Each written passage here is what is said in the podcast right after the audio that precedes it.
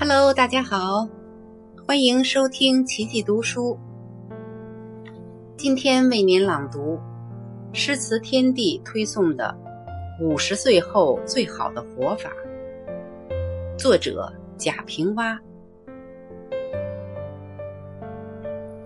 人生要看透，委实不容易；看透还能说透，更是不简单。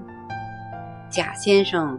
进入知天命之年，唯闻五十大话，细细读来，含哲理，有世故，识奇图，看曲折，端的是精彩的很。下面我为您朗读。我今年五十岁，到了五十，人便是大人，寿便是大寿。可以当众说些大话，差不多半个多月的光景吧。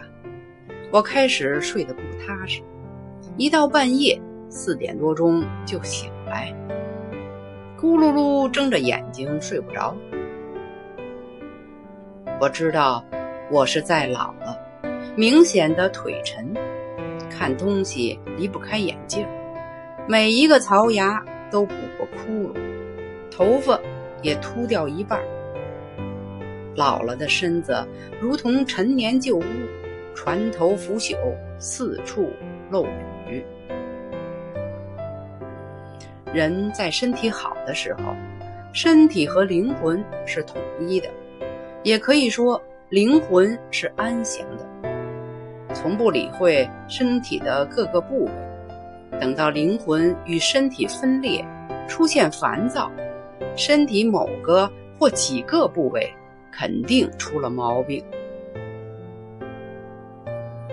我常常在爬楼时觉得，身子还在第八个台阶儿，灵魂已站在第十个台阶儿，甚至已经坐在了屋里的椅子上。我真是害怕身体太糟糕了。灵魂一离开就不再回来，往后再不敢熬夜了。即便是最好的朋友邀打麻将，说好放牌让我赢，也不去了。吃饭要讲究，胃虽然是有感情的，也不能只记着小时候在乡下吃的汤面和土菜，要喝牛奶。让老婆煲乌鸡人参汤，再是吃海鲜和水果。听隔壁老田的话，早晨去跑步，倒着跑。还有蹲厕所时不吸烟，闭上嘴不吭声。勤搓裆部，往热里搓。没事儿就拿舌头抵着牙根儿汪口水，汪有口水了。就咽下去，级别工资还能不能高已不在意了，小心着不能让血压、血脂升高。业绩突出不突出已无所谓了，注意椎间盘的突出。子女能考上大学，便是父母的孝顺孩子。现在自己把自己弄健康了。子女才会亲近。人的一生到底能做些什么事情呢？当五十岁的时候，你会明白，人的一生其实干不了几样事情，而且所干的事情都是在寻找自己的位置。性格为生命密码排列了定数。所以，性格的发展就是整个命运的轨迹。不晓得这一点，必然沦为弱者。所以，我很幸福的过我的日子，不再提着烟酒去当官的门上磨蹭，或者抱上自己的字画求当官的辅政。当然，也不再动不动坐在家里骂官。官让干什么事儿，偏不干。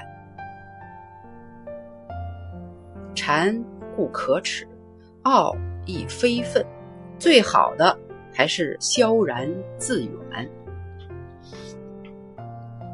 别人说我好话，我感谢人家，必要自问：我是不是有他说的那样好？遇人轻我，肯定是我无可重处；若有诽谤和诋毁，全然是自己未成正果。在屋前种一片竹子，不一定就清高；突然门前客人少了，也不是远俗了，还是平平常常着好。春到了看花开，秋来了扫落叶。我病多，总是莫名其妙的这儿不舒服那儿不舒服。但病使我躲过了许多尴尬，比如有人问：“你应该担任某某职务呀？”或者说：“你怎么没有得奖呀？没有情人啊？”我都回答：“我有病。”更重要的，病是生与死之间的一种微调，它让我懂得了生死的意义。像不停的上着哲学课，人活得活出个滋味来，所以我提醒自己要会欣赏。鸟儿在树上叫着，鸟儿在说什么话呢？鸟的语言我是不懂的，我只觉得它叫的好听就是。做一个倾听者。还有，多做好事儿，把做的好事儿当做治病的良方。不再恨人，对待朋友亦不能要求他像家人一样。钱当然还是要爱，如古人说的那样：“聚大胸襟，爱小零钱嘛。”以文字立身，用字画养性。收藏古董，让古董也收藏我。不浪费时间，不糟蹋粮食。还是一句老话：平生一片心，不因人热。文章千古事，聊以自娱。五十岁之后，最好的活法就是六个字。想开，看开，放开，别再为难自己。人生短短几十年，保持最好的心情，不羡慕别人辉煌，不窥探世态炎凉，用平常的心态经营最美好的生活。朗读者：琪琪。感谢您的收听。